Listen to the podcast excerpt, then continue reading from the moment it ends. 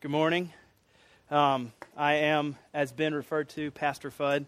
Um, it's not my real name. I say this a lot. Uh, my name's John, but my friends, I guess, call me Fudd, if you will. I don't know. Um, so here's the plan. Uh, normally, one of the things that we hold dear at Remedy is what we call expositional preaching, picking a book of the Bible, picking a specific text, preaching through that specific text, going verse by verse through that whole book. But today we're not going to do that. We hold it dear, but we're not going to do it today. So let me explain why.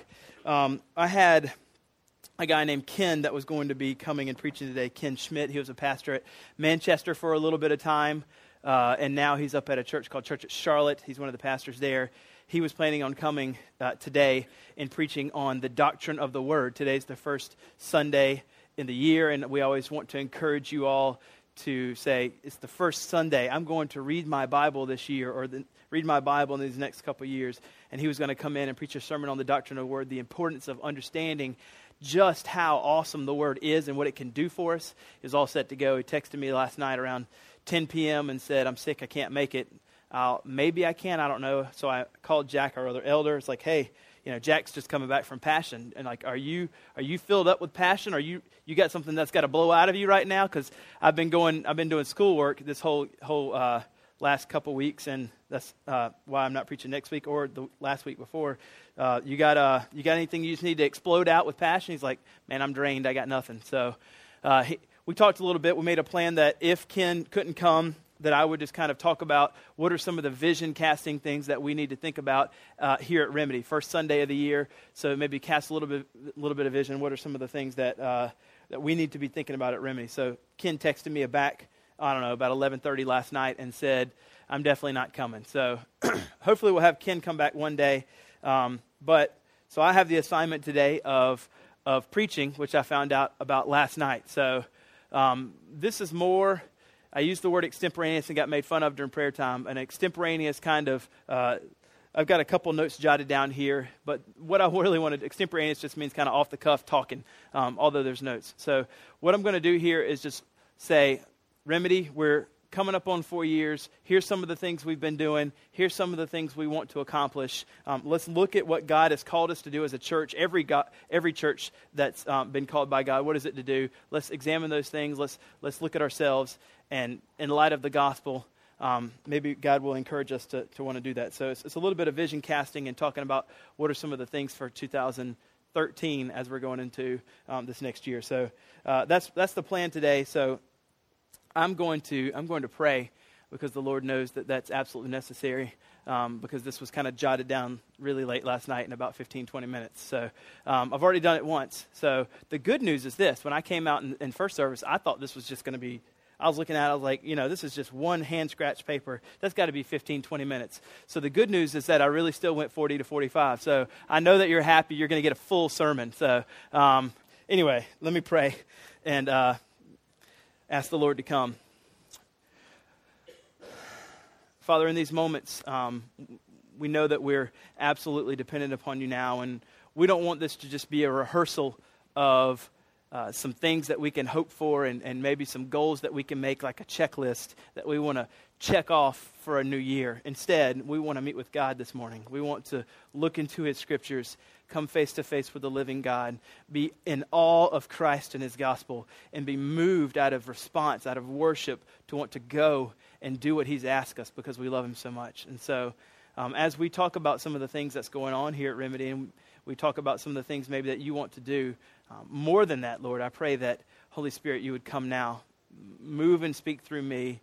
Let me and the rest of us in this room hear from you and, and develop a deep love for the gospel, D- develop a deeper love for Jesus and what he's done. And out of response, want to go and um, do what you've asked because we love you so dearly. Be with us now as we look into your word. We love you, God. We praise in Jesus' name. Amen.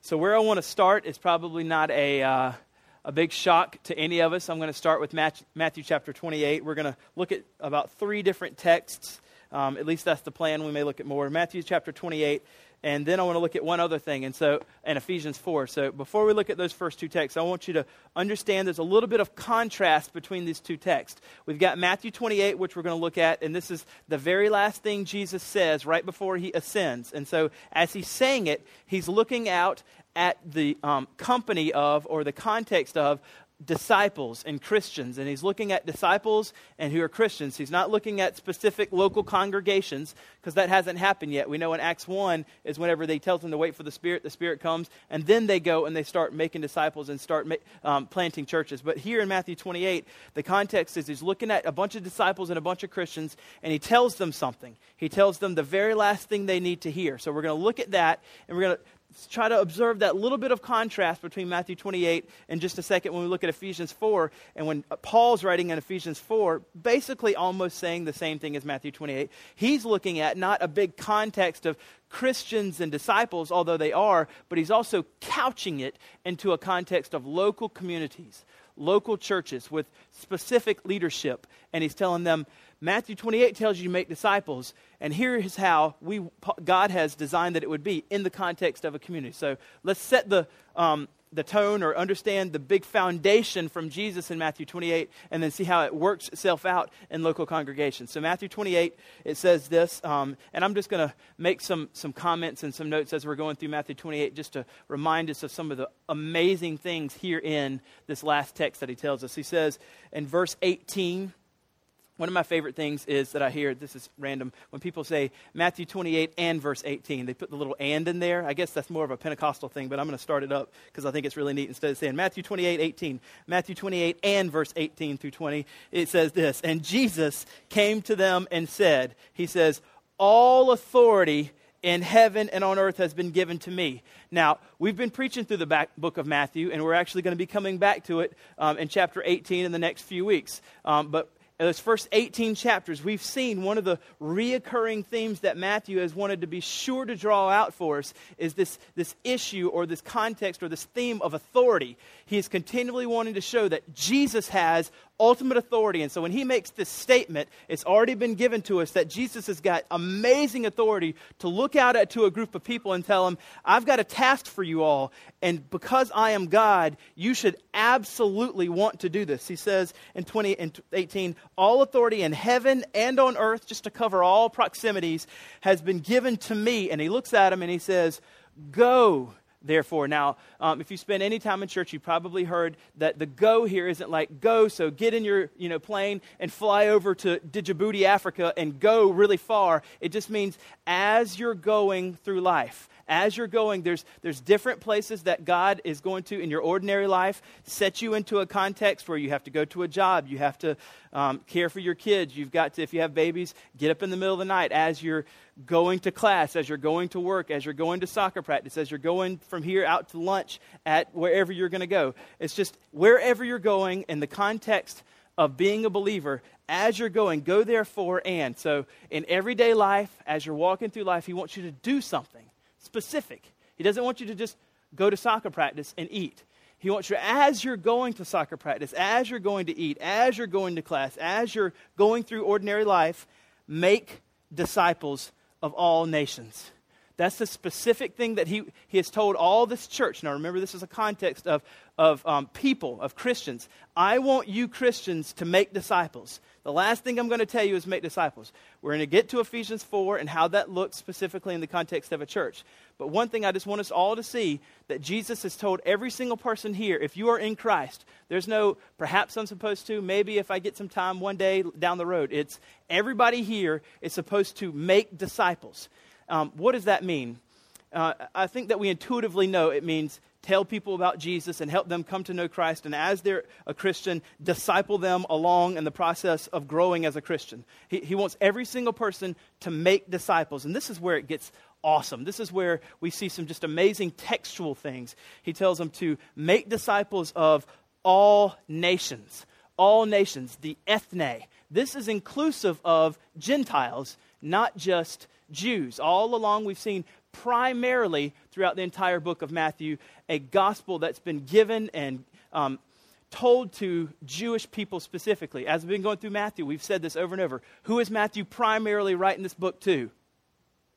Jews. Okay, I, I, apparently it's been too long since we've gone through Matthew. A couple weeks, we're going to get back into it. I'm going to say that, and y'all are going to scream out, Jews. But um, the amazing thing here, I think this is pretty amazing, is um, at the very end, if you will, a bookend at the book of Matthew, a letter that, or a, a gospel that is primarily written to Jewish people ends with a a mandate of mission to going to not just Jews, but Gentiles as well. He bookends it. And if you remember, when we started what was the Nativity uh, series, when Jack was preaching way back at the beginning of Matthew just a few weeks ago, as we were talking about Christmas, um, we know in Matthew 121 it says Jesus will come to save his people from their sins. And what do we see there in Matthew 2? At the front bookend, we see Gentiles coming from the east, the Magi coming and, and to bearing gifts to Christ. And so we see at the very beginning, Gentiles being called to Christ, and we see here at the end, Christ telling us to go save Gentiles. So there's a, a bookend of missions to the ethne, to all people, not just Jewish people, a letter, a, a gospel primarily written to Jews, but a, a a call and a mandate with bookends at both sides of this massive tome of, of 28 chapters of Matthew. That mission is to everyone, Jews and Gentiles. And so we as believers know that what Christ is calling me to do is as I'm going through my entire life, I am to make disciples of all the ethne. He wants me to tell them something that makes them a disciple. We're going to get to the something in a minute because one of the primary tasks I have each week is to rehearse with us all the good news of the gospel, and I'm, I'm pumped about that. So it says this, and as you're making disciples of all nations, you need to be baptizing them in the name of the Father, the Son, and the Holy Spirit, and teaching them to observe all that I have commanded you, and then obviously part of making disciples not just a, a conversion. Hey you know ask jesus in your heart pray to receive jesus and everything's good. It's a it's a teaching to observe them. There's definitely a response of faith but then a continual teaching as well that happens in the life of that person. That's making a disciple. Um, teaching them to observe all that i have commanded and then this i mean just think about this. God himself is looking at you and saying this task that i've given you i am with you the whole time there's not a moment where I've called you to do this pretty amazingly huge task. And guess what?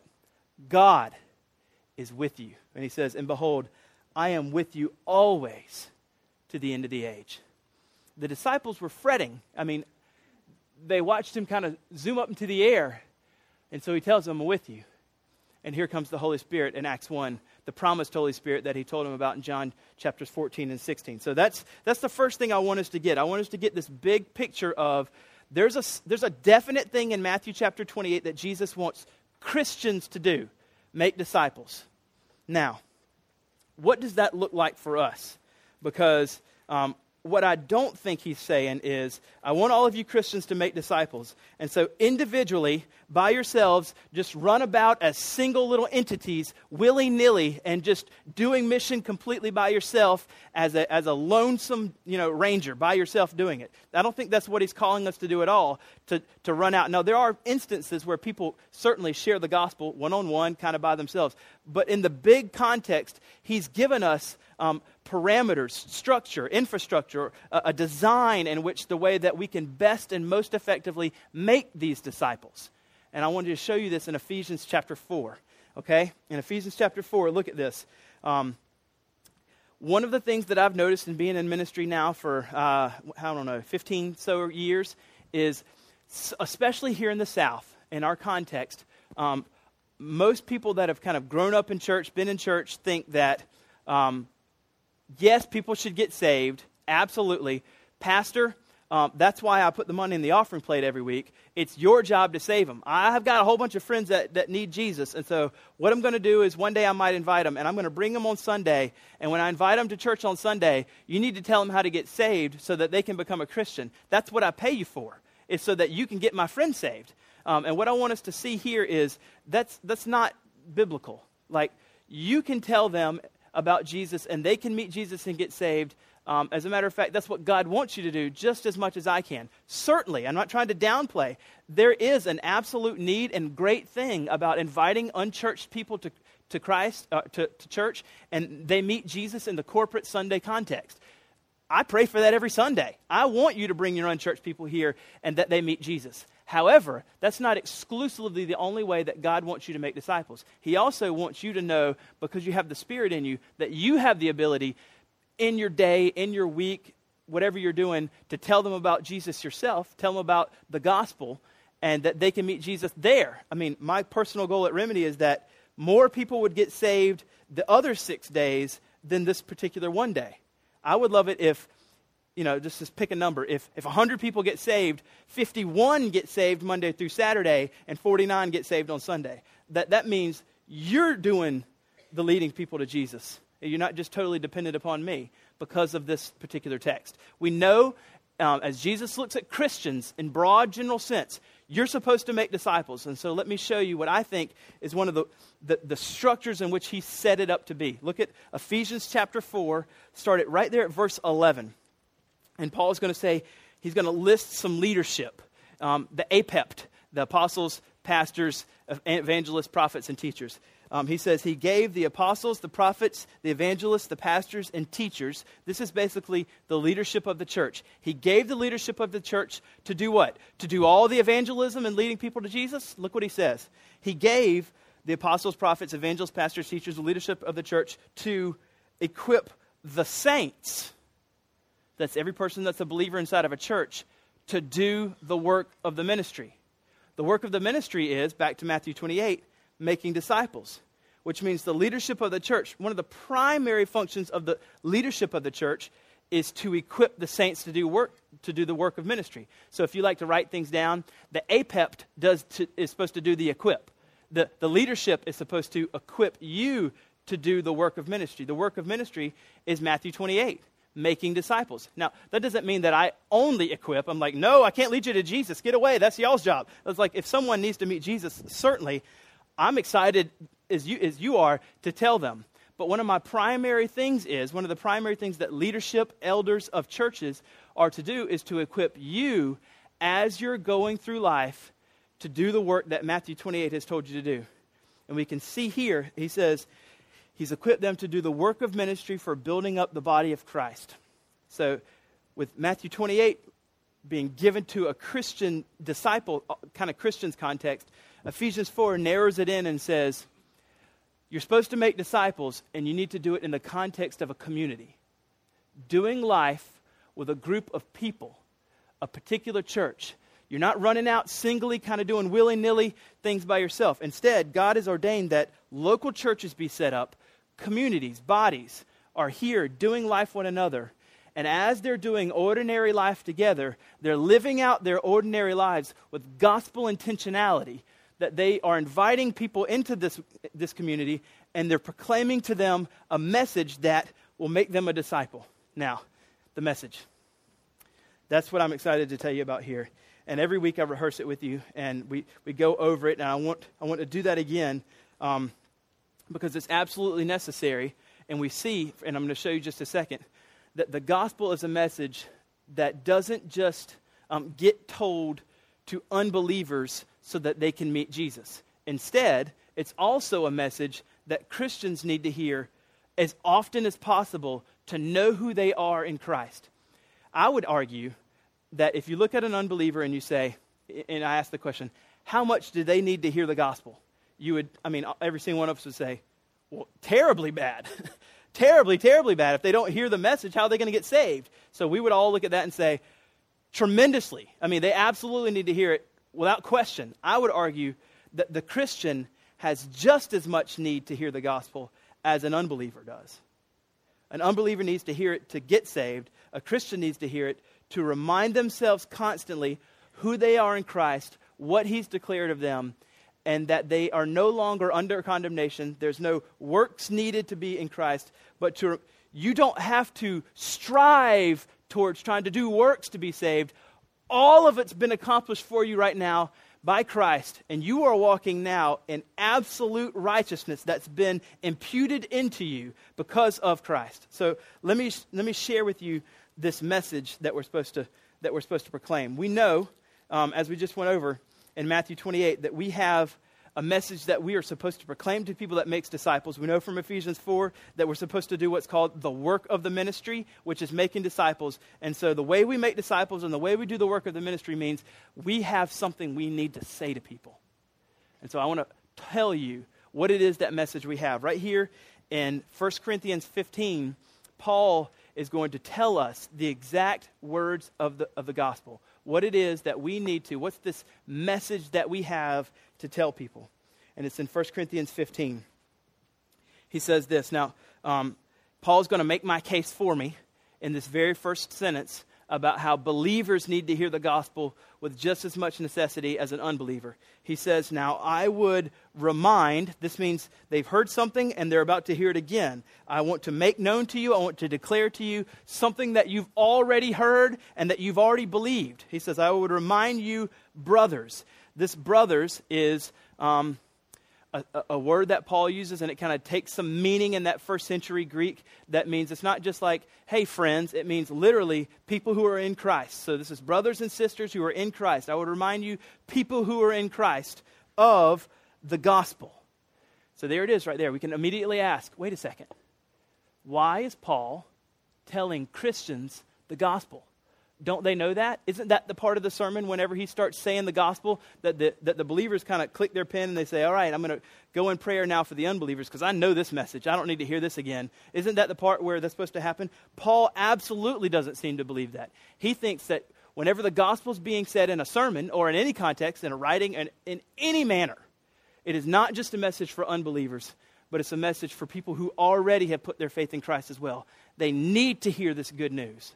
And this is what he says I would remind you, brothers, of the gospel I preach to you. That's just proclaim. I preach to you or proclaim. And then notice this little progression of which people uh, receive the gospel. Look at this. By which you received in which you stand. So there's a receiving of the gospel that happens. There's, a, there's an initial belief that, that's put in the good news of Christ. And after that, there's also a continued standing, a continued belief in that good news. It's not just a one time thing and I'm done and I can go kind of fly by the seat of my pants and do whatever I want. After we put our faith in the gospel he says we receive it, we also continually stand in it. And when we're doing that, whenever we're justified and we're being sanctified, Paul calls that being saved, by which you receive, by which you are stand, by which you are now being saved. Sometimes we don't think about that. Salvation, and there's other language in the Bible and in the book of Hebrews that says Christians are being saved. We are saved, and we're also being saved. And this is Paul just kind of taking the concepts of justification, that you've already been declared right before God, and sanctification, that you're growing in your likeness of Christ, which is not salvific, it's not earning, it's based on the fact that you've already got it. He's taking those two things and he's saying, that is being saved. So whenever you receive, you stand, you're also being saved. And look at this. If we should never ever erase or run from or get nervous about the verses in Scripture that um, encourage Christians that they must continue to persevere in the faith to, in order to be saved. This is biblical language. We don't run from it just because we might be of uh, the belief of the doctrines of grace. Oh, what, what? You can't lose your salvation. I agree. You can't. But there are verses, clear verses, that say you receive, you stand, and you are being saved if you hold fast to the word, which is the gospel that I preach to you. There's an absolute continuing and enduring and persevering that is necessary in the life of a believer in order to be saved. We've already talked about that when we unpacked Philippians. We know Philippians 2 12 and 13 tells us that we work our salvation with fear and trembling, and as we work, we know that it was God all the while working and bringing that about. So it doesn't erase our need to work, but certainly, just to use the clear language of the Bible, we must persevere we must continue to persevere and endure in the faith. I don't think we can lose our salvation. I think if we walk away, we never, we never were saved. But there's a clear gospel message here that he reminds them of these are the things that happen. Now, here's where it gets interesting because he says, we know all throughout the scriptures, belief, this Greek word pistos, belief or faith is what saves. Notice here that there's a kind of faith that Paul's going to allude to that doesn't save. There's a kind that does, and there's a kind that doesn't. Look what he says here. In which you believed and you are being saved, that I preach to you, unless you believed in vain.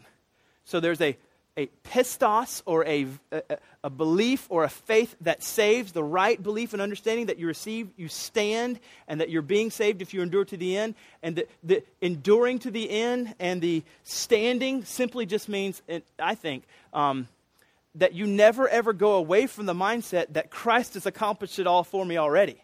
All I do is return to the cross and return to a deeper belief in what Christ has already done and that he has completely already declared me righteous. Philippians 3:16. Let us walk in what we've already attained, which is perfect right standing with God. Romans 8:1. There is therefore now no condemnation ever for those who are in Christ Jesus. So the standing is a renewed belief and understanding in the gospel. But we must endure if we don't do that, if we move off the grace track and run over to the law track and think that in order to have a right standing with God, I've got to perform and do and, and do all these things, it's not all by grace, it's also by my works, then we've moved off the, the, the grace track, and then we have what he calls here believed in vain. James 2 calls it devil faith, non salvific faith, faith that does not save. So we all want to strive to endure for faith that saves. Now, that's that's part of here the gospel that he tells them. So, what is that message? He says, I preach this to you. You put your faith in it. You're standing it and you're received. What is that message? Paul, no, notice here what Paul does not do. Paul does not immediately resort to personal experience. Remember that message I preached to you? It's when I was walking down the Damascus Road. I was killing a bunch of Christians. I was walking down the D- Damascus Road. A big bright light came and blinded me. I don't know what's going on. I got to go find people. He doesn't tell us his personal testimony. What does he do? He immediately goes over to Jesus and talks about Jesus' life, Jesus' death, and Jesus' resurrection. That are the primary, those things are the primary tenets of the gospel. I'm not discounting personal experience, but Paul doesn't go to that. Paul goes to the life of Jesus, the death of Jesus, the resurrection of Jesus. And so, this message we have that makes disciples is the message of Jesus' life, death, burial, and resurrection for us, not just our personal experience. He doesn't say, I decided one day just to stand up for Jesus. I decided one day that I just was broken and needed to be put back together. I mean, these are some of the, the weird language that we hear sometimes in Christianity and evangelicalism being taught. But Paul says, I'm going to remind you of the gospel, and here it is point blank gospel in verse 3 and 4. For I delivered to you as of first importance what I also received. We, he's already used that receive language. Here it is that Christ died for our sins. The gospel begins with Christ. And what he did, he died for our sins. Also, in accordance with the scriptures, that he was buried. He was literally dead. He wasn't faking dead. He didn't look dead. He didn't swoon on the cross. He was dead. And then after that, that he was raised on the third day, showing that he defeated Satan, sin, and death because of the resurrection. He was raised on the third day in accordance with the scriptures. That's our gospel message that we have. This is the as Romans 1:16 says, the powerful message that we have that when that that particular um, words are said and a proclamation towards the unbeliever, the Holy Spirit comes behind that and penetrates down through the heart of stone of an unbeliever and changes them, and they respond with repentance and faith. That's our great message. You want to know how to make disciples. What do I say? You need to tell them the gospel, the good news, the life, death, burial, and resurrection of Jesus. I'm not discounting personal testimony. You can talk about your personal testimony. You should. Those things can be quite encouraging. But just notice that's not what Paul does. Maybe he does later. Now, I want to give you um, some more categories to think about the gospel, and this is from uh, a book that some of the elder candidates were reading. Uh, we, there's this book called The Explicit Gospel by Matt Chandler, and he breaks that book up into two kind of sections. One he calls the gospel on the ground, and one he calls the gospel in the air. Um, what we've seen right here in the, in the scriptures is what Chandler calls the gospel on the ground, and that is God, man, Christ response. And this, those four categories kind of make up what is the good news. God. God is holy. God is perfect. God is righteous. Everything that he does is always good. Everything that he does is true. Everything he says is true. Everything about God is perfect, holy, righteous, just. And then the next step in the gospel presentation, if you will, he, he says, is man. If there was ever more contrast, there's one. there's God who's perfect, holy, righteous, and just. There's man who is a sinner, who willfully chooses to sin, who willfully chooses to rebel against God, and because of that sin has willfully chosen to be out of relationship with God and be separated. So there's God, there's man, and we can see here there's God and man, and they're separated. This is a, a, a terrible thing that's happened. And there's only one there's only one thing that can happen that can reconcile them or bring them back together. There's only one thing that can happen. God, man, Christ. Man and God are separated. Enter Christ, who took all the penalty and all the punishment that man should have had. Christ came and died our death forth for us. And then the bridge that was separating us has now been rebuilt by Jesus. And that happens, the, the bridge is rebuilt, if you will, through response God, man, Christ response. And so this response means whenever we see what Christ has done, we see that we're separated from God, we know that we're a sinner, we admit that we're a sinner, we respond specifically biblically through faith and repentance. We put our faith in Jesus and what he did, and we repent of our sins. And as Martin Luther says, all of our life is, is of repentance, not in a way that's resaving us, but in a way that's acknowledging who we are before God and a continued trust in what Christ has already said of us is that we are now in perfect right standing with him. God, man, Christ response. And that's generally, if you've been in church at any time, this is, this is the message of the gospel that I've heard, I mean, from birth. This is the one I got saved under at VBS at seven, you know, whenever they were telling us about Jesus, and I ate the cookies off my finger. You know, all of us had that thing. Um, that was the message of the gospel that we've heard. And Chandler says that is the message you need to proclaim to people. But there's also a, a, a, second way, if you will, to proclaim the gospel, and it's not God, man, Christ response. Instead, it kind of takes that, um, that systematic way of delivering the gospel and it lifts it up a little bit and it looks at the scriptures and it does it in more of a biblical theology, a biblical way of, of telling people the gospel. It looks at the story of the Bible and sees that this isn't just a bunch of individual weird stories about David and Samson and Abraham and Paul. Instead, all those things are really one big story, one huge arc of narrative, the story of God, a big meta narrative of Scripture. And so, another way to tell the gospel is to look at the biblical story and say, there's a big story that's going on here. Now, the gospel, as Chandler calls it, the ground, starts with man. It starts with Genesis 3, and it starts with, with us as sin. The other one, the gospel in the air, starts with the relationship that we had with God in the garden before the fall. So it goes it doesn't just say, you're a sinner. It actually starts back in Genesis 1 and it says, look at this relationship you had with God before things got broken. And so the, the four words in the gospel in the air are creation, fall, redemption. Sometimes people use the word reconciliation, consummation. So there was a day when God created everything. He created man and female and, and everything, and He put them in the garden, and they experienced perfect relationship with God shalom, peace with God. They, as it says in Genesis 3, walked with God. They knew Him. There was, there was no break, no aberration, nothing that kept man and God out of relationship. They were in perfect shalom with one another. And then it goes to fall. But it starts with creation perfect shalom. This is, this is the, the, the big story, meta narrative of the scriptures, another way to say the gospel. Then it moves to fall. So we experienced perfect relationship, and then fall happened. And as the fall happened, it didn't just happen individually to man, like the, the other one says, but instead, this, this is a fall that happened and affects all of creation. We know that Romans 8 says that the creation groans inwardly as we wait eagerly for the redemption. So it's not just man that's waiting to be redeemed, but instead the whole meta narrative, the whole arc of the Bible is saying that all of creation is awaiting a, re- reconciliation or redemption unto God. Now, salvifically, it's only going to happen to man, but all of creation is going to one day be redeemed for the glory of God. So we start with this perfect shalom, and then there's a fall where man willingly chooses to go. And all throughout the Old Testament, the stories of the Old Testament are continual pushing of the narrative, a continual arc of the meta narrative saying there's a Messiah, there's a reconciler, there's a redeemer coming, there's somebody that's going to return us back to that shalom. There's somebody we willfully chose, but there's somebody that's going to come and he's going to make all these things, not just man's relationship with God, but all of creation is going to be restored. All of beauty is going to be um, restored. All of the things that are going on in this entire world.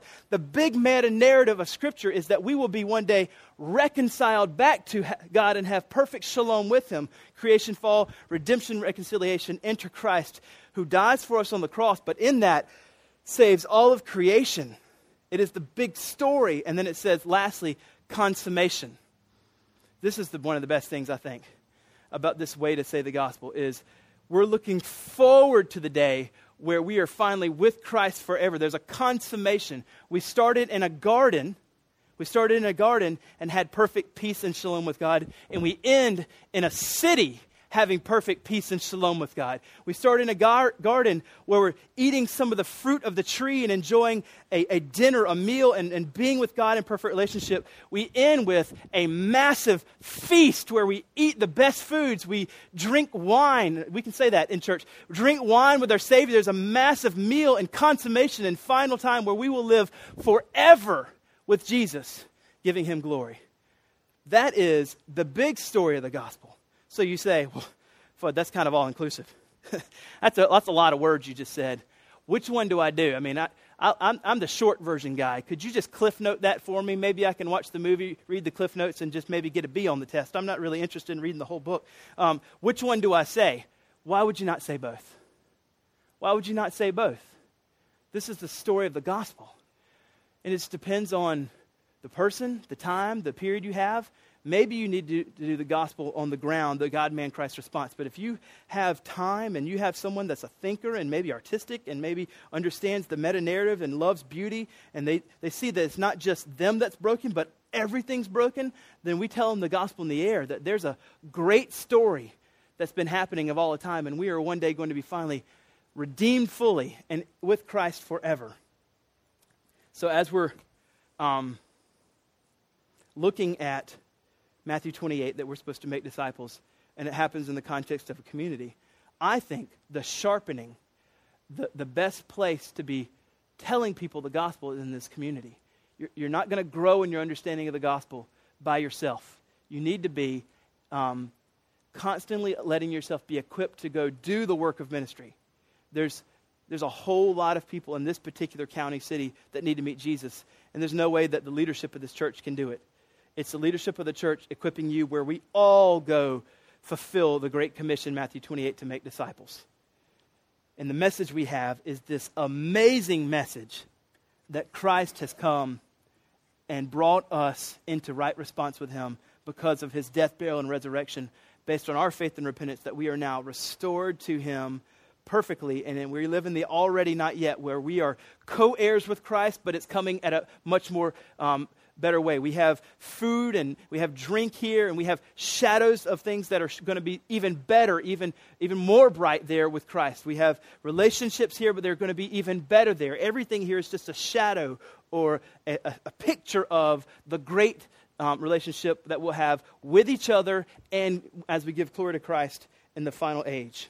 So, what does that mean then? Let, us bring that down to, to Remedy Church here in 2013.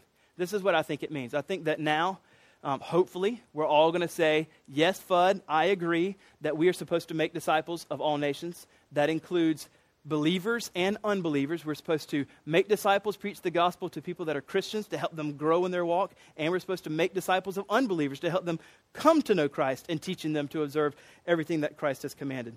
Um, and the way that that just happens here at Remedy is we have the Sunday morning and we have the rest of the week.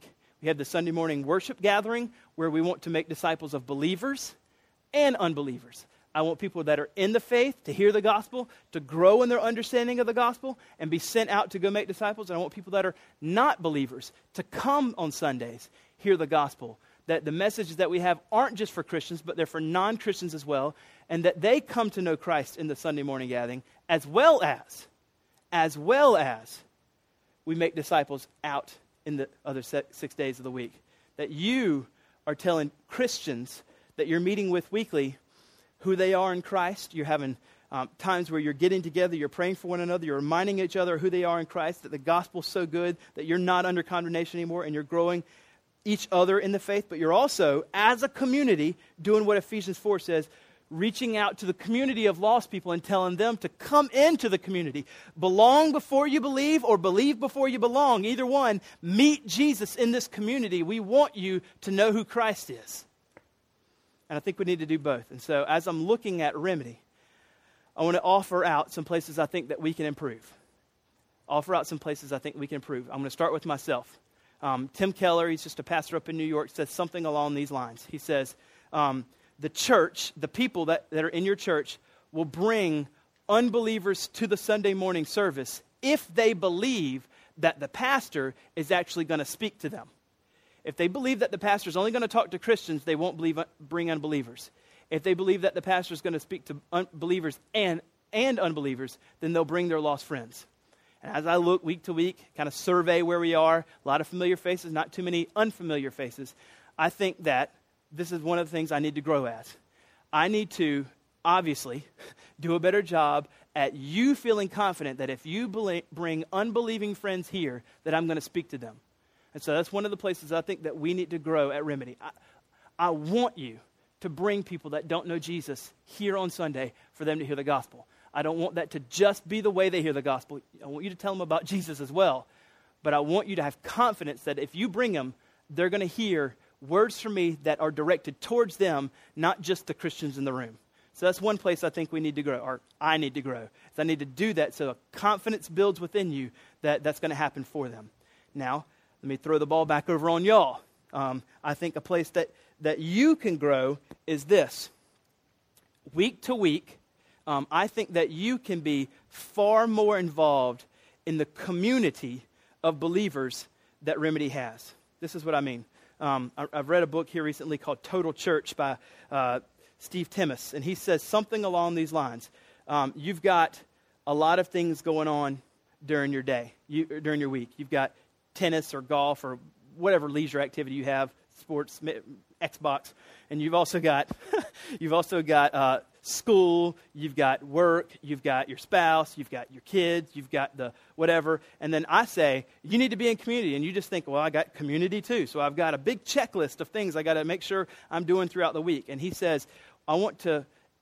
Um, exhort you or encourage you or help you think differently about community as another thing of the week. Instead, take that, erase that, and let's do it this way. Let's take community and let's stick it right there in the center of the hub and then say, from my community, with my believers that the Lord has ordained that I would be in, in this particular church, from that, that's going to be the centerpiece where I'm going to go out and be uh, a person that works a job, go out and love my spouse, that's going to go out and do my leisure activity.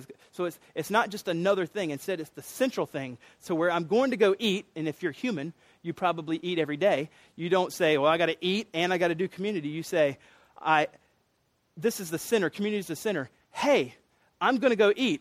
I, I'm assuming you do as well. Let's go eat together. And as we go eat together, we can do community together. And if you know Christ, I want to remind you who he is. Um, or if you don't, I want to tell you it's ordinary life every day lived out with gospel intentionality. I want my my life to be revolving around the gospel community that I'm in, the gospel word that I believe, and all the things that happen in life revolve around that. It's, it's a mindset shift, no doubt, that we all have to make.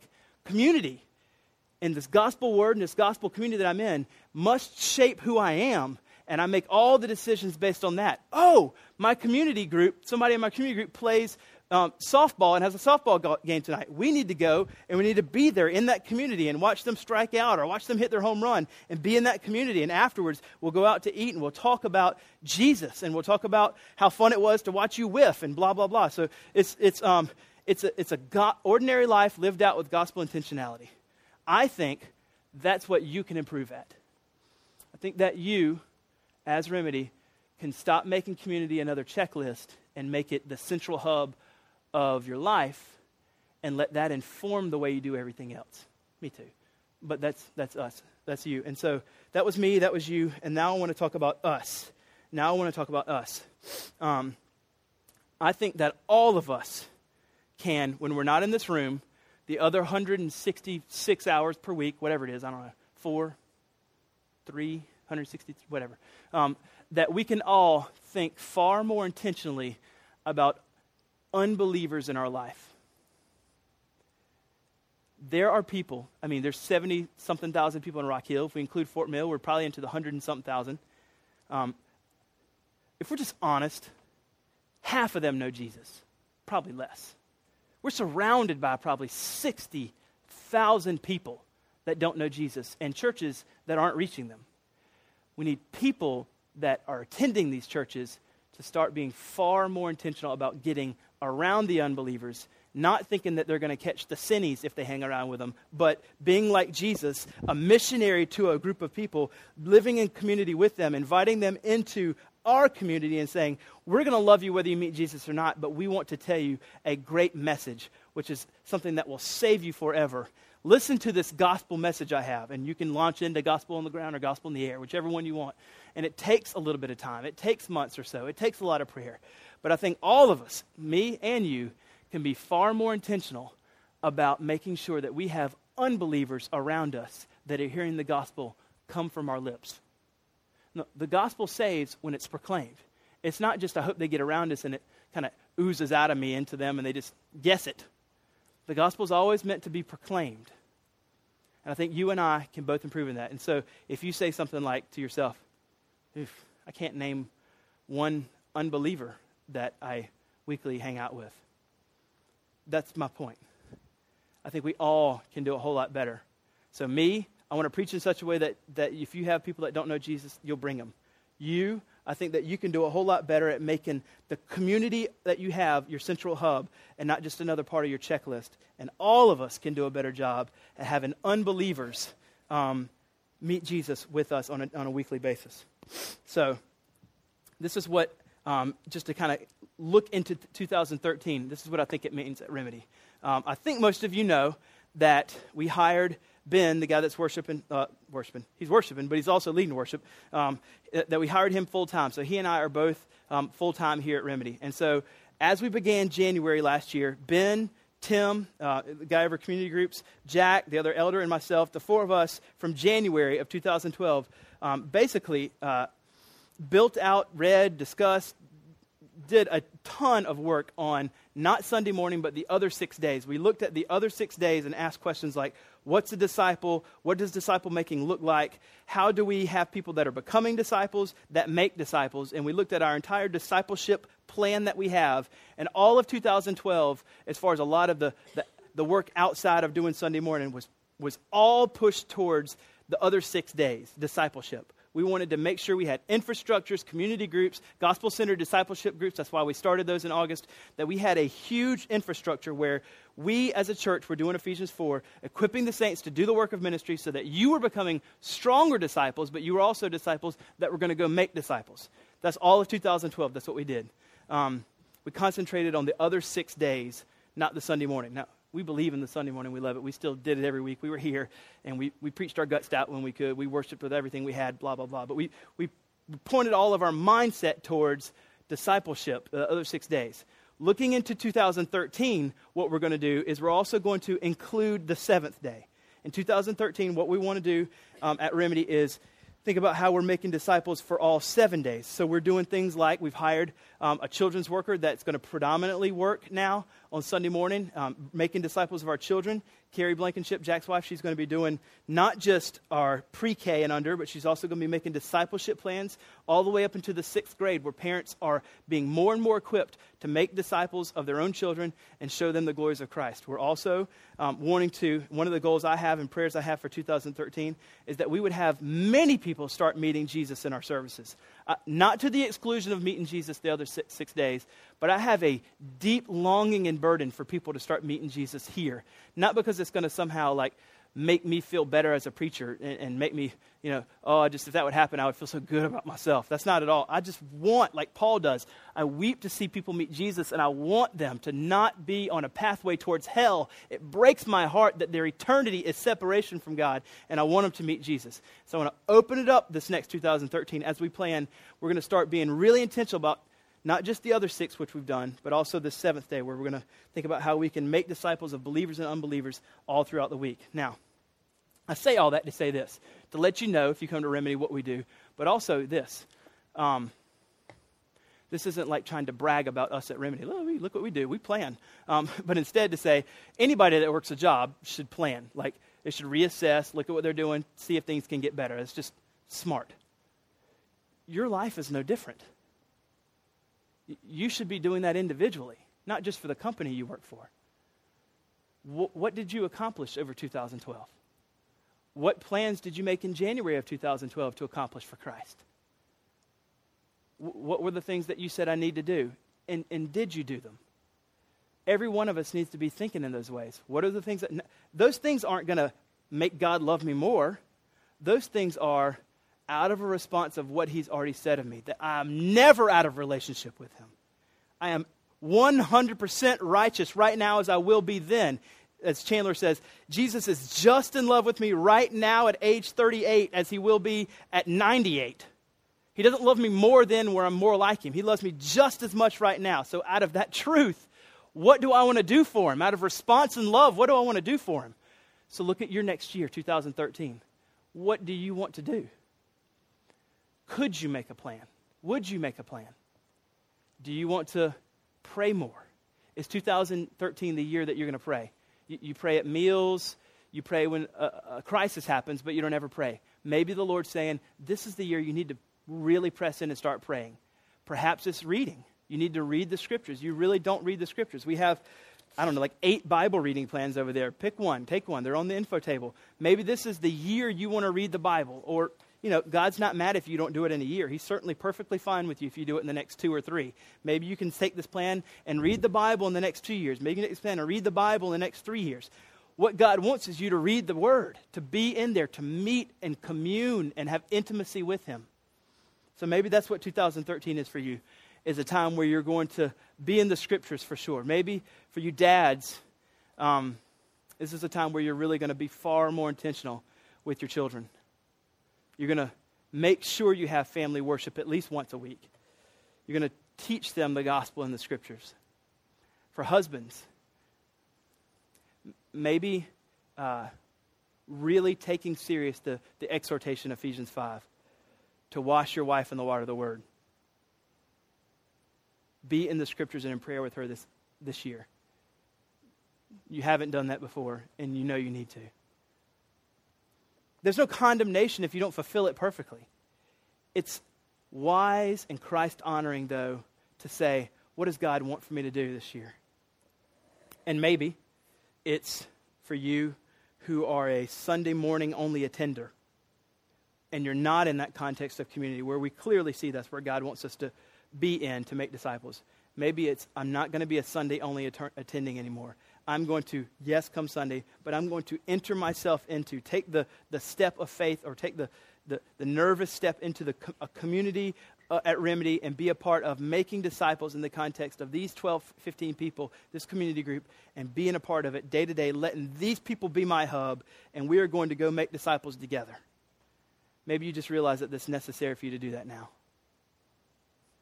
I, I don't know, but I, I exhort you, I, I encourage you to make sure that you are doing that.